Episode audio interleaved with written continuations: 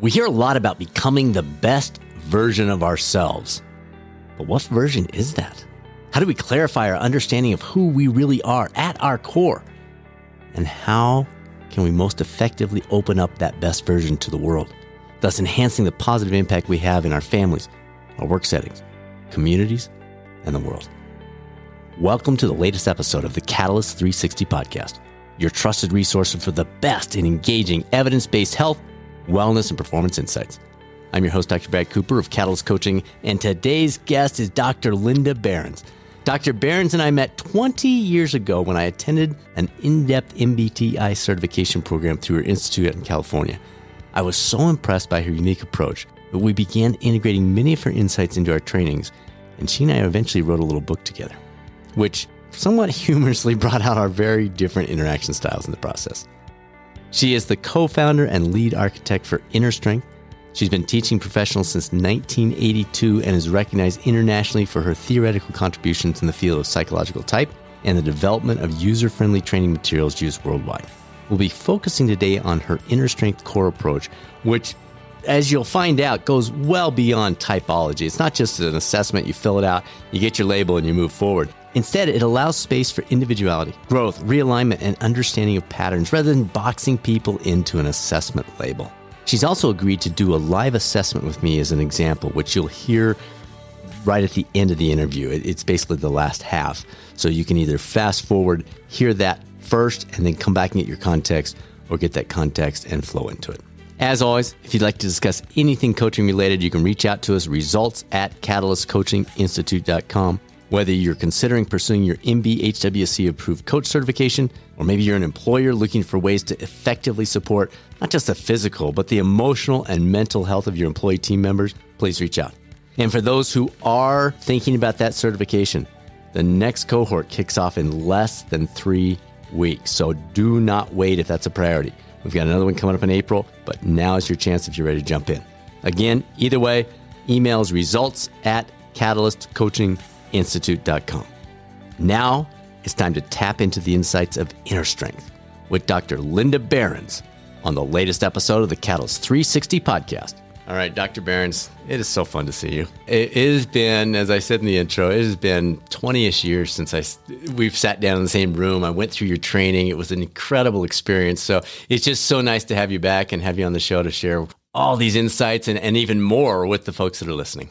Well, thanks so much for asking me. Uh, you were one of our early adopters, so I've sort of kept track of you, but recently lost track of what's going on. Uh, I get it. I get it. No doubt. So, we're going to focus today on the InterStrength core approach, which you've developed, you've been utilizing worldwide, number of different settings. You're training people that are using it all across the world. A, a lot of people are familiar with, I'll put it in quotes, self assessments like DISC, Enneagram, Myers Briggs, that kind of stuff. How does this tool or this process differ from, or how is it similar to some of those things that people may have heard of in the past? I started off a long time ago with temperament from uh, David Keirsey, mm-hmm. who you know wrote "Please Understand Me," that took the world by storm as a self-published book, and it was in my master's program, and it was in the psychopathology class.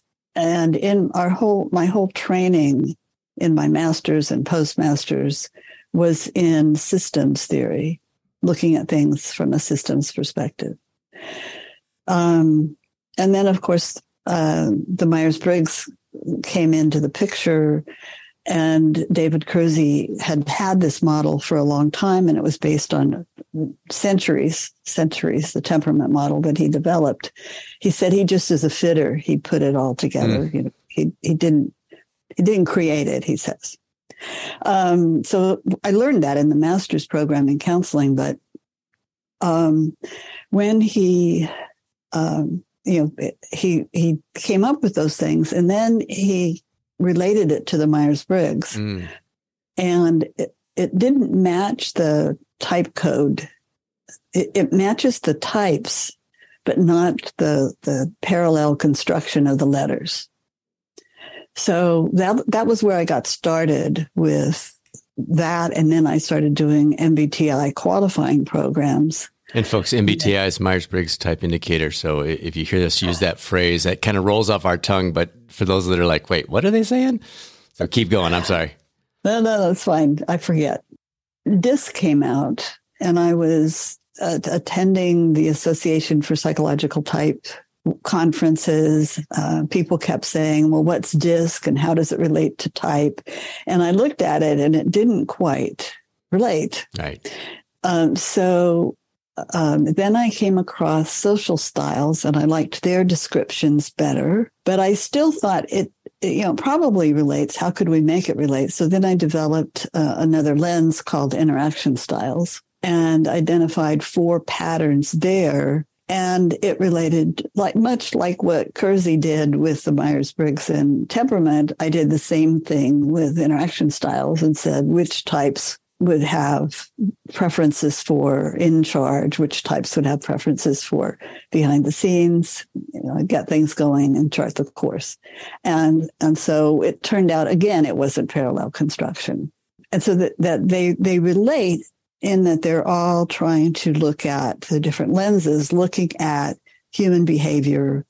We now call temperament essential motivators because it's about those things that motivate us and then temperament always had other meanings, like the temperament of dogs and and some other personality theories that were called temperament. So I wanted it to be differentiated, and it speaks to what kind of information it tells you.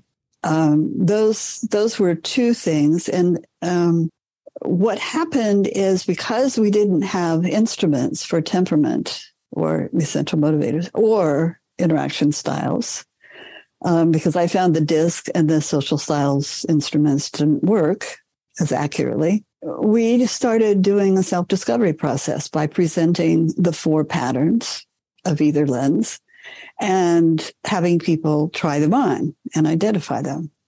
And then in the beginning, because I was doing MBTI qualifying programs, in other words, I was helping people get licensed to, to purchase yeah. the Myers Briggs. I would, you know, we would use the, the Myers Briggs as a data. And I stopped using instruments some time ago, but it still relates. So, and then there are all these other instruments out there now. So I have a little bit of bias against instruments. well, t- talk us through that because you you shared that with me a little bit before we were chatting. I was going to ask you that later, but you've led right into it.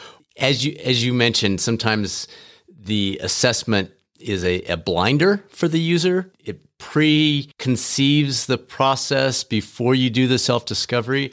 Uh, but walk us through that more because we're so used to these days hopping on a website, doing an assessment, getting our results, and then being like, "Okay, this is me now." Uh, what, what what what's your mindset with the assessment piece of that? Because they're so popular. They are, um, the thing is that when they're accurate, they're wonderful. And when they're not, they do harm. Yeah. Because people start to live out a pattern and other people start to assume that that particular label fits you. And so it can be really like misleading and can um, lead people, I think, sometimes into careers that they wouldn't ordinarily choose right. based on, oh, well, this is it. But you shouldn't use an instrument anyway like that just for a career decision. It's a whole lot more. So that was my problem was the error rate was so high. And for years, um, we did workshops for the University of Toyota. And my colleague uh, did those trainings and we created our own little instruments for those models because instruments were the thing and she would do a self-discovery process and have them take have them take the instrument do the self discovery process. They would decide what fit them, and then she would give them the instrument results back. And at the end, they would choose the instrument results over what their experience hmm. were. Hmm. So part of that, part of the challenge is that people trust a test. I know it's not a test, but right, right, right. You know that that's the perception. Right. And and and the problem is there are two things. That's one problem. The other thing is that when you're looking at the parts of a system, you miss essential qualities of the whole system. And we're complex living systems. And so there's the the approach we take is more holistic because we're looking at, at the patterns first, and living systems have patterns. I suppose mechanical systems have patterns too. But what is essential is the pattern is there, and then the processes that are engaged that you engage in help maintain that pattern. They serve that pattern. So the pattern rules the processes. Mm. So I have a preference for intuiting and thinking on the Myers Briggs, adding up N and T, the, the code, the intuiting and thinking, doesn't begin to explain who I am as a as a whole person. Right. And so we started looking at the patterns holistically um, you can look at 16 types. I don't know anybody that can hand that can remember 16 names. I can't even, and I invented them. I'm exactly with you. Exactly. Yes. Yeah. So, but, but still, uh, we Dario Nardi, a colleague of mine, early student and then colleague, um, we we came up with these names. So my pattern is called designer theorizer, and what you see most is the theorizing. And then what maybe isn't quite as visible is the designer. So I have that, you know, that's the pattern, that that's the theme of my life. I guess there are other issues with assessments or instruments, and that is that they're they they they may be biased by the sample that takes them. Mm. And then if you a really good study is a best fit study. Um, the Myers Briggs has done, the, the Myers Briggs company has done a few of those, but not many thorough ones. That's very challenging to do, or to do these best fit type studies. So it's just there's always a question of accuracy and and the and the parts parts versus whole issue. Well, and folks, we're going to be going through, Dr. Berens has agreed to take me through an abbreviated version, but it kind of give you a sense of what that self discovery process looks like. So if you want, that'll be in the back half of this interview. If you want to fast forward, listen to that and then come back and hear how all of this integrates in that that may fit your style a little bit more. Let's talk a little bit more about this growth process. You've been doing this for about 35 years. What are some of the things you've discovered in recent years, and, and define that as you would, three years, five years, whatever, that would have changed the way you approach things 20 years ago, 30 years ago, or even 10 years ago? What, what are some of the things that you're doing different? You're seeing it differently mm-hmm. than you were X number of years ago? Well, I've found out that there were some biases in some of the descriptions. So I want I've worked on on new new iterations of the descriptions. Um, and those biases were coming from the sample size that you were spending your time with, or your students, or well, where did that it, it, develop out of? Sorry it, it really was about the the various the, the descriptions and, and those original descriptions on temperament for example from david keirsey. His data pool was really a, a little bit you know it was it was it was limited. And um, i think that there's some stereotypes for let's say the stabilizer pattern so the stabilizer pattern has a core psychological need. That was another thing we identified. What's the core need? And uh, the need is for uh, having a place to make a contribution and belonging. They can be described, these people with this pattern, if you describe the pattern, you can look at a sample of those people who are very traditional in the way that they're thinking and um, and and yet there will be other people who aren't but it depends on the sample is part of it. But there's also just some biases that were in there like the improviser those with an sp preferences preference if you're doing myers-briggs talk often were described as risk takers. And yes that's part of it but that's not the essence of what that means. And so uh, that was one of the the things that has changed is just a constant looking at the patterns and seeing uh, can we describe them better the other one is i've learned a lot more about human development and developmental stages that we go through and the jungian basis for psychological type has in it a map for development. So there are these different processes, and uh, we have some that we prefer, and we tend to exercise those, just like we tend to do our if we exercise. Mine's couch potato, but I know yours is running. So, you know, but but you have these things that that sort of come naturally that you tend to do. But that doesn't mean you can't do other things. Mm-hmm. So that's one of the things is the the complexity that we need to have, we as practitioners at least, should have, should be taking into account before we stick a label on someone or before we lead them to something. So most of what I'm finding is when I'm doing a self discovery process or a clarifying, or the people in my courses are still sorting, some of them are still trying to sort out what fits them. And it's a process that takes a while. And what I'm always filtering on is this culture. There are cultural themes. Yes, yes, yes. That make a huge difference in terms of, of what a particular way you might develop. So, whereas uh, in the US culture, the general um, culture for the uh, is more independent and autonomous. And if you are in some of the Middle Eastern cultures, you're in a more collectivist culture where it's the collective and the behavior is determined by the collective. Uh, th- those are just cultures. There's not a, a sequence of development that's going to take you one way or another. It's just going to vary according to cultures. And so I found that um, generations is another one of those variables. So there are certain, I mean, the kids these days, it's amazing the stuff that they are tuned into and pay attention to uh, things that me in my small town in Kansas at the, that age, I had no clue about some of those things. And some of it has to do with the internet, with sure. cell phones, with, you know, all these other, other kinds of things. So the biggest difference is that our approach takes all of those things into account before we slap a label or before we even make a suggestion.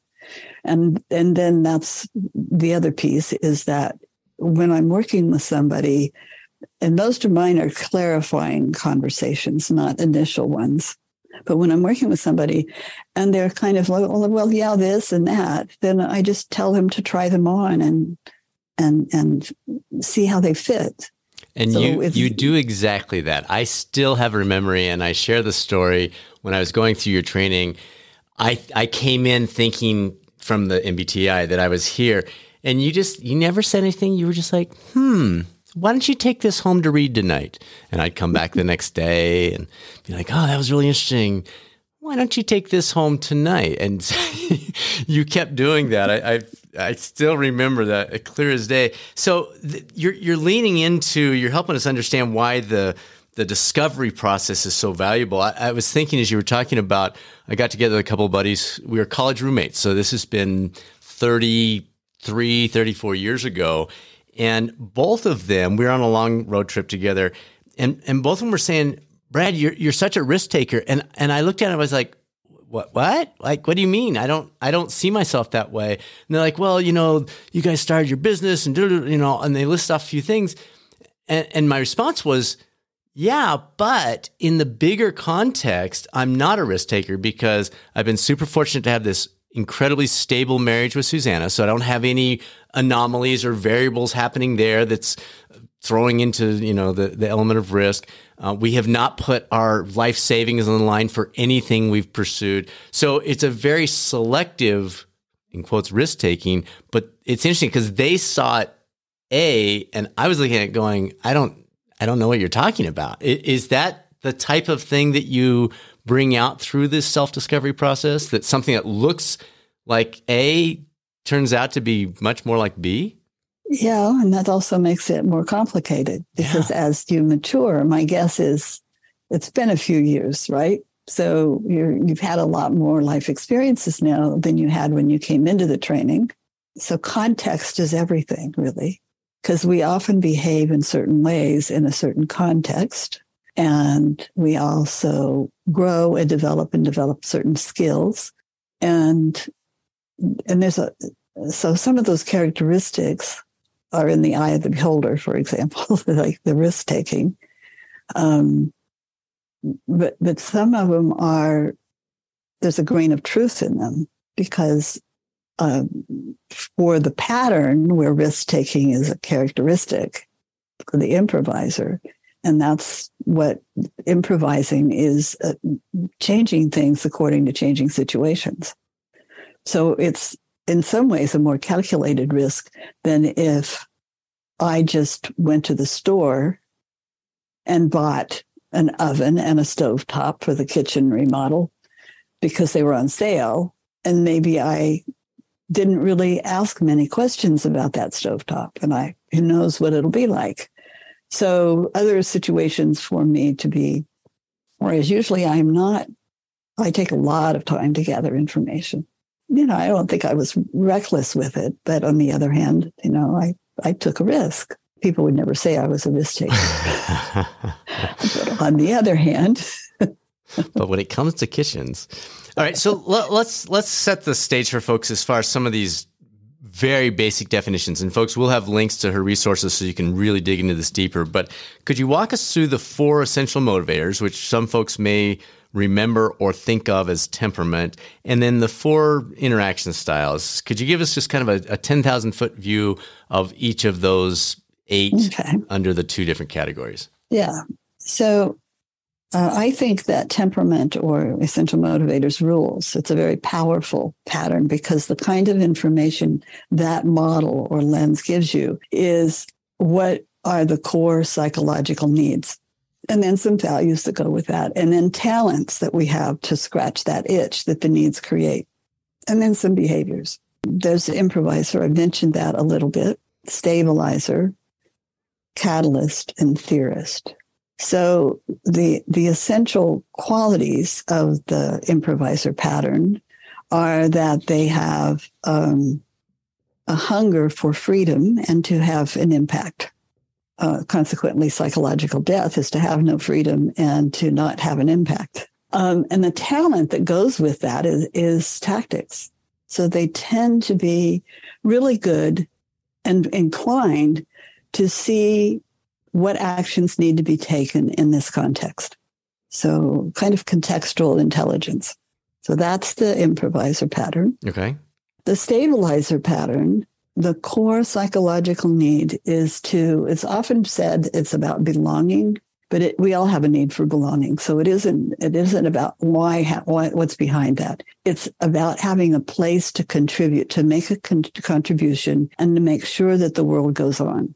So continuity, stability, uh, that kind of thing. And the talent that they have for that, to get scratch that itch is logistics absolutely talented at just automatically thinking of getting the right things in the right place in the right time in the right quantity, the right quality, making sure things go right and things don't go wrong.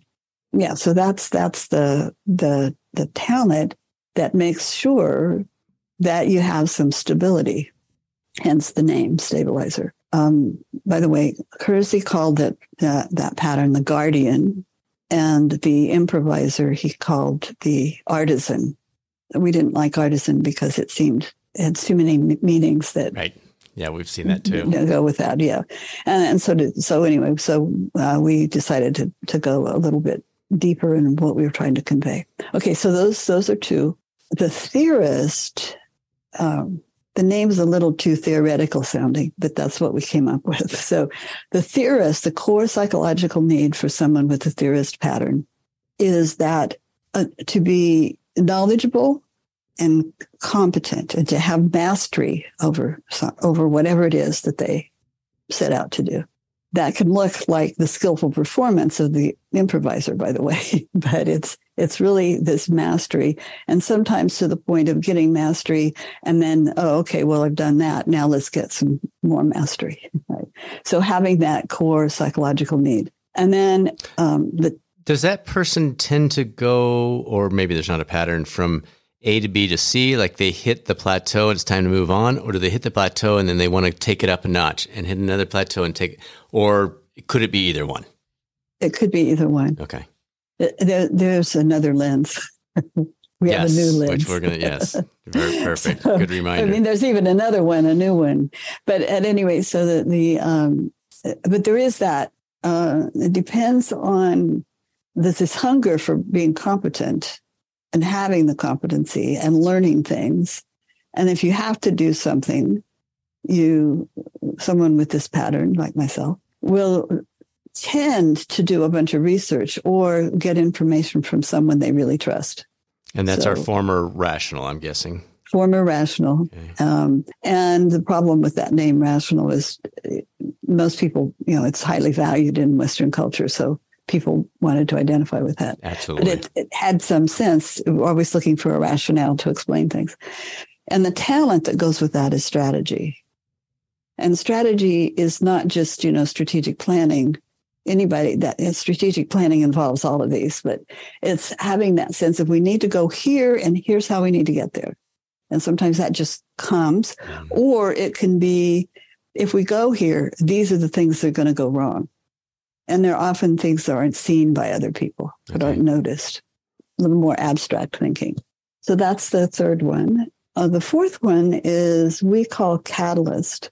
Uh, Keirsey called it idealist. And the problem there was nobody in the business world wanted to hire an idealist. um, and uh, there was a story from one of my uh, co-authors on another book uh, told that he, there was some the, the, N and F is the type code, so they were up on the chart. And the boss walked in and said, "What are those people doing here?" He didn't want anybody with that preference there. So we, we can't make assumptions about what people can and can't do. Anyway, so we call it the the catalyst because you know a catalyst in chemistry, what little I know of it, is something that enters into an interaction but maintains its own identity. It doesn't exactly. lose itself. That, that, I mean, that's us. That's you can see the sign behind me. Catalyst. Yeah. That's why we love it. Is exactly your description. You have an impact, but you don't get used up in the process. Right, and so it's the um, focus. You know what catalyzing does is it, it provides growth and development. Uh, there's often an ideal out there that they're going toward. So that need is for authenticity, um, to have a unique identity. Yeah, I think that's pretty much it. And okay. and the talents that help others get there and help them have that sense is what we call diplomacy, not political diplomacy, but recognizing where people are coming from and and understanding the unwritten or the unspoken things behind all of that. Okay. And often interested in growth and development. So those are the essential motivators, or, or folks may have right. heard of them as temperament. Now the the next four, and folks, these aren't separate; they're within each of the essential motivators. And Linda, please correct me if I'm wrong. But within each of those four that she just described, she's now going to describe four different uh, what do we call them? Styles, interaction styles that exist within each of those four. Is that correct? Right. So you could have, so there are four, four names. Um, so within the improviser, you have right, an in charge, a chart the course, a get things going, and a behind the scenes. Right. Correct. Okay. So, and the kind of information this gives us is a, is it's what it's named interaction. What it, what it, how do they tend to uh, interact with others? Okay, and um, and it's there's a it's an energy pattern. I think this lens lives in the body, where I think essential motivators maybe we could say lives in the heart. And what's a hard, a challenging thing with interaction styles is that um, oftentimes we have to behave differently than we are inclined to behave. You know, so I don't have an in charge style by nature, but there are times when I have to be in charge. Right. You know, so so so starting off with that one in charge. So in charge is all about accomplishing things. It isn't about being the boss. It's about making sure things are on track and that they're getting done. So you can have a theorist within charge, catalyst within charge, as you said, any stabilizer, four. any of those. Okay. um, it will look different uh, according to each one. But it's that is that the essential qualities of that are to um, accomplish something, to to to actually get an achievable result. That's the aim. Okay. So that one's good. You could be the person in charge. You don't have to have that style. So it's it's really there are all kinds of leadership things that could go with that. Okay, so then uh, there's chart the course, and chart the course is a little more contained in the energy, um, and it's about um, wanting to, the the drive is to anticipate. They want to have to anticipate and to get an, an um, where for in charge it's about an achievable result. Here it's a desired result. So even sometimes the anticipation is really focusing on what's that result we want to get. And um, so having it, it, could be an agenda for a meeting. It could be um, a, sort of a long-term plan. It, it, lots of forms it could take, but it's to be able to anticipate. And the stress, it's stressful when you can't anticipate, just like for in charge. It's stressful when an achievable result isn't being hap- isn't happening. And of course, when for that, you know, take charge is kind of what the stress response looks like for in charge. And chart the course kind of to leave the field and go away. That's a stress response. Okay. Until you can get a course charted. So that person will literally step away if it's not happening the way they expect, anticipate, well, desire. Yeah, it's it's not like they're they may remove themselves, like under stress, like to take long drives or runs, um, or just you know, you know, if they're not totally upset, if, if they may just say, "Let me think about that." Okay. So it's sort of just kind of moving away from the interaction. And then so the next style kind of can explain what might happen with that. So the other style to talk about is get things going. And it's about getting involvement, having people be involved. And you get, then the result is one that people can buy into. So it's not always about consensus, but it's about, you know, having buy-in to the result. And um, that's that's what Get Things Going is about. It's a much more effusive, friendly kind of energy. And uh, you could see how Chart the Course needs some distance and get things going is wanting to involve. And so, you know, there could be some challenges there. and then the other one is behind the scenes. So that that energy pattern is usually kind of usually kind of quiet. Doesn't mean they aren't gregarious or talk, talkative, but but mostly taking in information and seeking information. And so um, until they get enough information that it suddenly it goes ka-chink and now it's time to to move forward. And so just because i did the diagonals the other way you know it's if you have an in charge and you want to see an achievable result if that's your pattern then you may have some frustration with somebody who's taking doesn't seem to be acting or doing anything because uh, they're trying to get the best result possible yeah, you've talked. I was as I was preparing for this interview, I was watching some of your videos, reading some of your your blogs. Um, you talk about one of the nice things with this is you can step out of. It's not being inauthentic to step out into a different style, and when you understand clearly that style, knowing it's waiting for you to return back to is a very comforting thing. So I can step out. I'm a natural introvert. I can step out have this fun time with you. And then the rest of the day I can spend editing and writing for some upcoming newsletters and that kind of thing to, to come back into that. I just want some time alone feeling.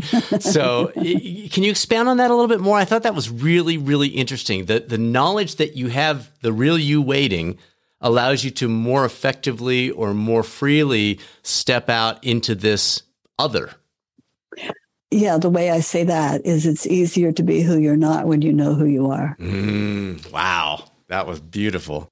I think I wrote it somewhere, but I can't. Yeah, you should quote where. that one and copyright it. That's that's pretty good.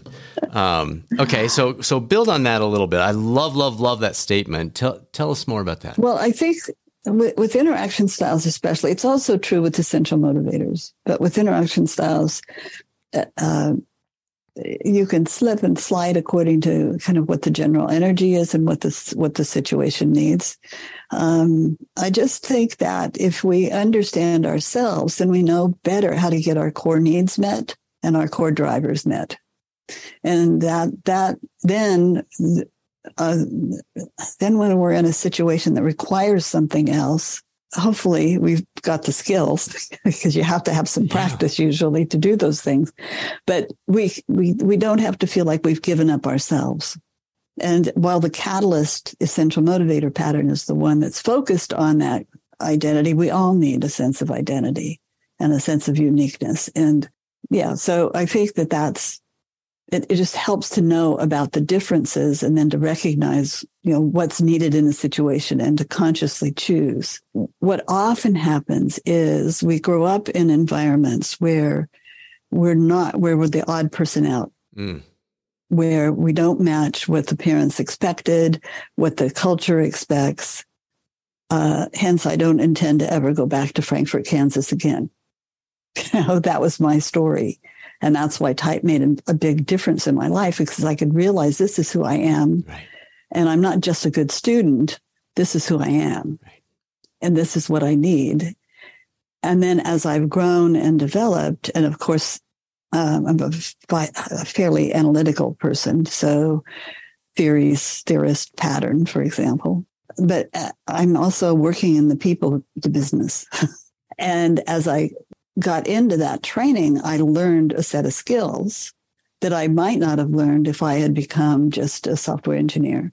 But it's it's always helped me to understand that I'm okay the way I am.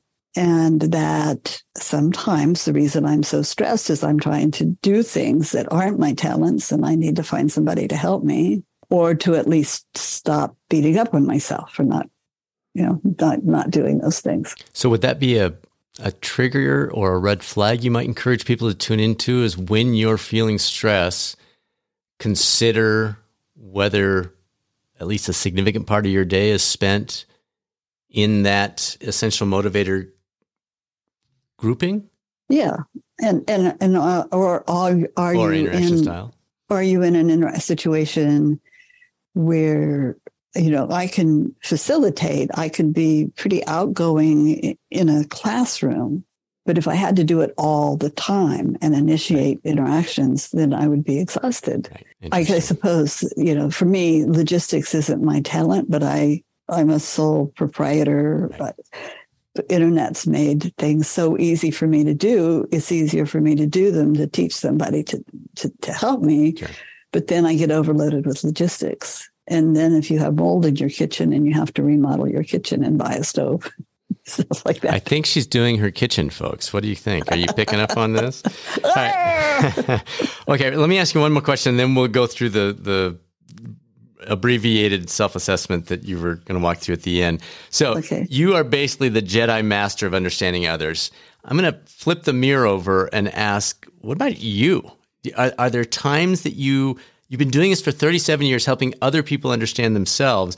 Do, do you often, occasionally, never look at yourself and go, where did that come from? Well, I'm not sure what you mean, but where did that come from? You know yourself as well as anyone knows themselves based on all the work you've been doing. In spite of knowing yourself, do you come across reactions, responses, decisions that you think, huh, I don't know, or or do you naturally just say, "Oh, there, there was that thing. There, there was that. That's a, because well, I've this, this, or this." Uh, uh, no, sometimes um, there are some things who are really that are really overwhelming, and um, I actually one of my students or our students, advanced students, um, I was talking with her and she said, "You know, you're trying to learn too many things at once. The brain isn't wired that way." And then I went to my doctor and said, you know, foggy brain. She says, Linda, that's multitasking. Your brain's not wired that way. So, uh, yeah, you know, COVID was easy. Not the whole thing was easy, sure, sure. but I had already converted to online training. So that was easy. But now there are all these new models and all of these other things. And so I get caught up in those and I have, and then I have to say, oh yeah, I'm expecting myself to learn all this stuff and be an expert immediately. Mm. At the same time, you know, I have other things I have to right. to learn and do. So yeah, I get caught up.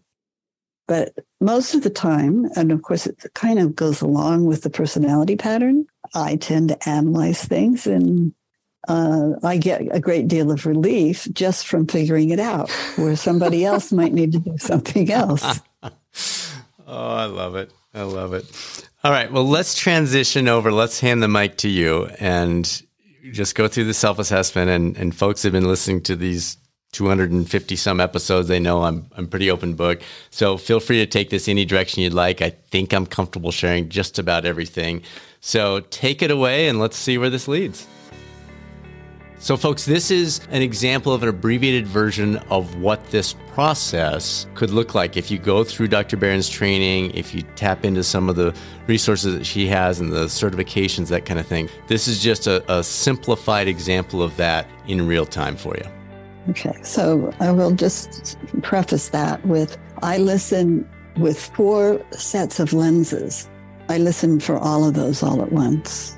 So I just ask a lot of, questions now. Most of the time, I'm helping people clarify these days. I don't usually get clients that I'm doing a beginning one on one unless it's an organization where we're doing a teams thing.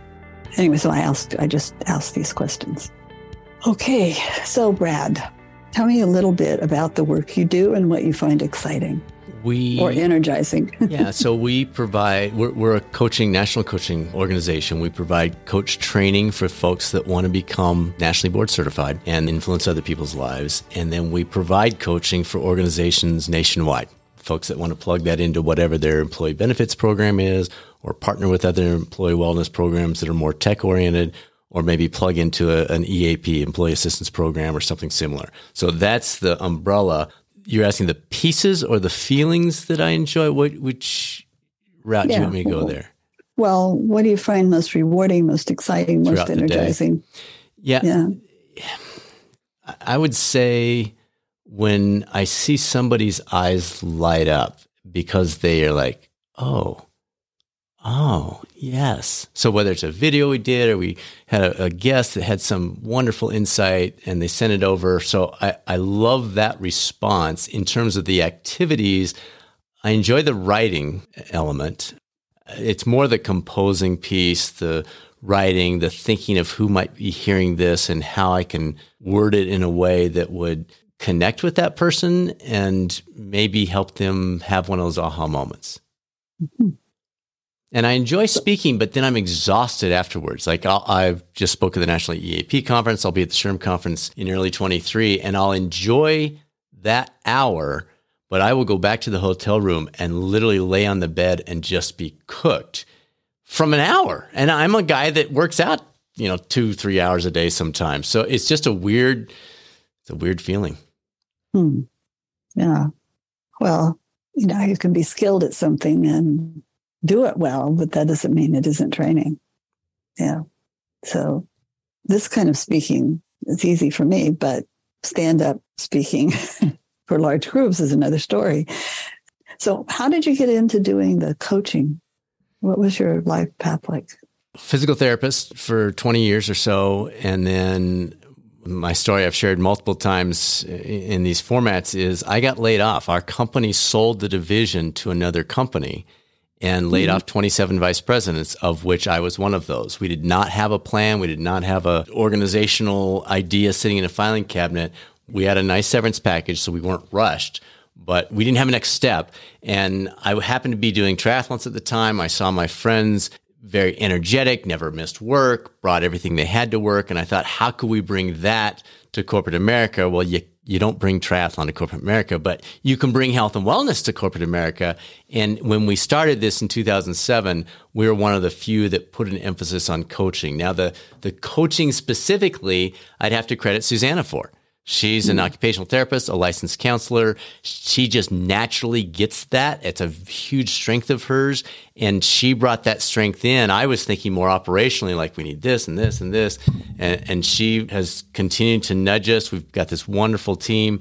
And so we have just gone from being a broad based wellness provider to focusing in on what we think has the biggest impact, and that's the coaching. So Susanna would get most of the credit for that. And I've just tuned into her skill set and seen what our coaches have done, just such amazing mm-hmm. work. And so we've leaned into that more and more and more over the 17 years we've been doing this.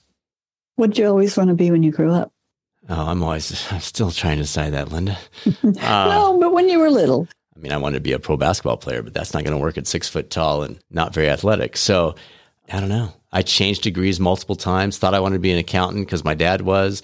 That was a horrible mm-hmm. fit. That was a terrible fit. I realized that one year into schooling for accounting and then went into a teaching track and a coaching track and then ended up discovering physical therapy and love, love, love that concept and, and ran down that path for what turned out to be almost 20 years. Oh, what was school like for you? So, school growing up, I was just super active. It, it was, school was, I did fine, but I looked forward to recess where we played football and basketball and tag and all this crazy stuff. And then as soon as school was over, we were playing basketball and football. And so I was just super, we were on our bikes, we are skateboarding, whatever. So school was there. I studied really, really hard. I always found, and, and I end up, I have four college degrees, PhD, two masters, and an undergrad in biology. And yet I was never a great student. I just studied I, I, tell people I spent way too much time. My roommates all could get the same grades as me on half the time. So I was dedicated. And that's a big piece of just how I was brought up is you work hard. Nobody outworks you. Doesn't matter what the topic is, if it's triathlon, schooling, building the company, you're probably not the smartest guy in the room, but no one's going to outwork you. And I just carried that into every aspect. So that was high school. I was studying more than all my peers college, same thing. So I was able to get the grades, but I wasn't able to get the grades without really, really spending a lot more time than my peers who were mm-hmm. getting the same grades. What did you find most distasteful about school? I wasn't a good memorizer. So I love the mm-hmm. writing, I love the figuring things out, solving problems. But if I had to memorize, and again, I was a biology major of all things, so you're memorizing everything. So that was a terrible choice. And yet, this may tell you something. I chose biology because I was told that's your best chance to get into physical therapy school. I think now, if I went back and got a degree in biology, I'd be fascinated because I'm just so curious about all this stuff. But at the time, it was a means to an end. And I struggled with the means in order to get to that end. Mm-hmm. And if you didn't have to work, what would you do? I would have zero problem staying busy love meeting with people, encouraging people one on one, speaking at events, helping people. Th- I just met with a student yesterday. One of the reasons I got my PhD was to get more involved with the university on a on not as a job, but as an impact, a support, a mentor, that kind mm-hmm. of thing. Mm-hmm. So I think most of my time would be spent doing that, and then that same kind of thing in the more activity. So maybe volunteering as a high school cross country coach or, or something along mm. those lines where I could come alongside these kids and, and help them see you can get faster, but you can also become a better person in the process. So probably some combination of that on top of just hitting the garage gym, getting on the bike, going out for a longer run, hiking with the dog, paddleboarding with Susanna, whatever. I'm not giving her many patterns. well, no, you know, part of it is I already know some things about you. Right, so right. I'm like, what would be, you know, what kind of questions would I ask? For, for example, I thought about retiring and I thought, no, I don't want to. Well, mm-hmm. and and that's part of your question. Susanna and I have had that concept of do we start to wind things down and we both feel like no. Even if we're not making much money off this, it's a platform to support. We're big on this idea of a mm-hmm. catalyst community and helping mm-hmm. support coaches and growing them and helping have an impact through that even if it's almost break even. We're we got to pay the bills. But outside of that, like yeah. that's what really matters to us. So I don't know if that mm-hmm. plays into the picture at all, but it, that's why we're not pushing to bring this thing to a close because we feel like we've just been fortunate. We have an incredible team of coaches. They've done such great work. The people that we've had go through mm-hmm. our training, eh, we're just seeing what they're doing out there, and we wanted that to continue. So was it always like that, where you were really interested in helping? On and off. Susanna is very much. She fits that idealist mm-hmm. description to a T. And I think we've been married 30 plus years now. And I, I just love her so much. I have so much respect for her. I think I've adopted a lot of her mindset and her outlook. So mm-hmm. I would say she's much more that. And I see the value in that, having spent so much time with her. So I've probably adopted that more than had it inherently. I think I, I've wanted to move the dial, create the change, be that catalyst for change versus the authentic side of the catalyst. I like to let's make things happen here. Let's let's get people to a retreat and encourage them, but let's get them to the retreat and build this great thing. So mm-hmm. I I don't know that I naturally fit that idealistic type outlook. So when you came to the program, what did do you remember what, what you reported on the Myers Briggs? I remember coming in, I had done the assessment a couple times for premarital counseling and college graduation, that kind of stuff. And I had scored rational and I was certain I was rational. And you kept, that was where you kept going, yeah, maybe, but why don't you read this? And eventually, by the time that 10 days was over, of you, you did not push me into a category. You just kept giving me resources. I left feeling like the artisan was a good fit. Well, a lot of clues for that.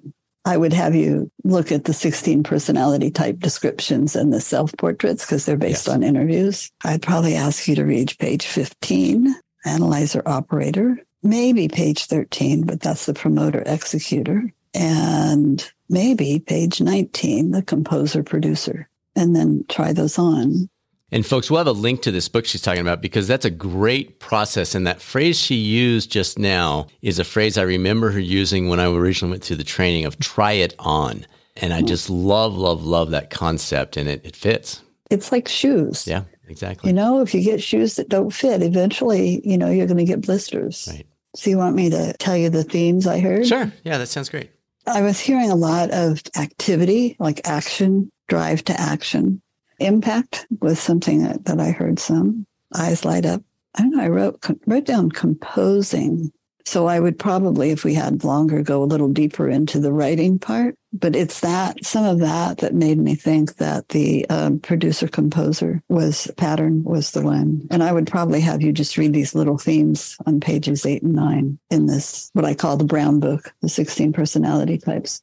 But the the action and the physicality well, I don't know. I guess I could ask you what you like about sports. I've pondered that a lot over the last decade. And I don't always get out in the middle of a triathlon and think, I love being here. Sometimes it's like, this sucks.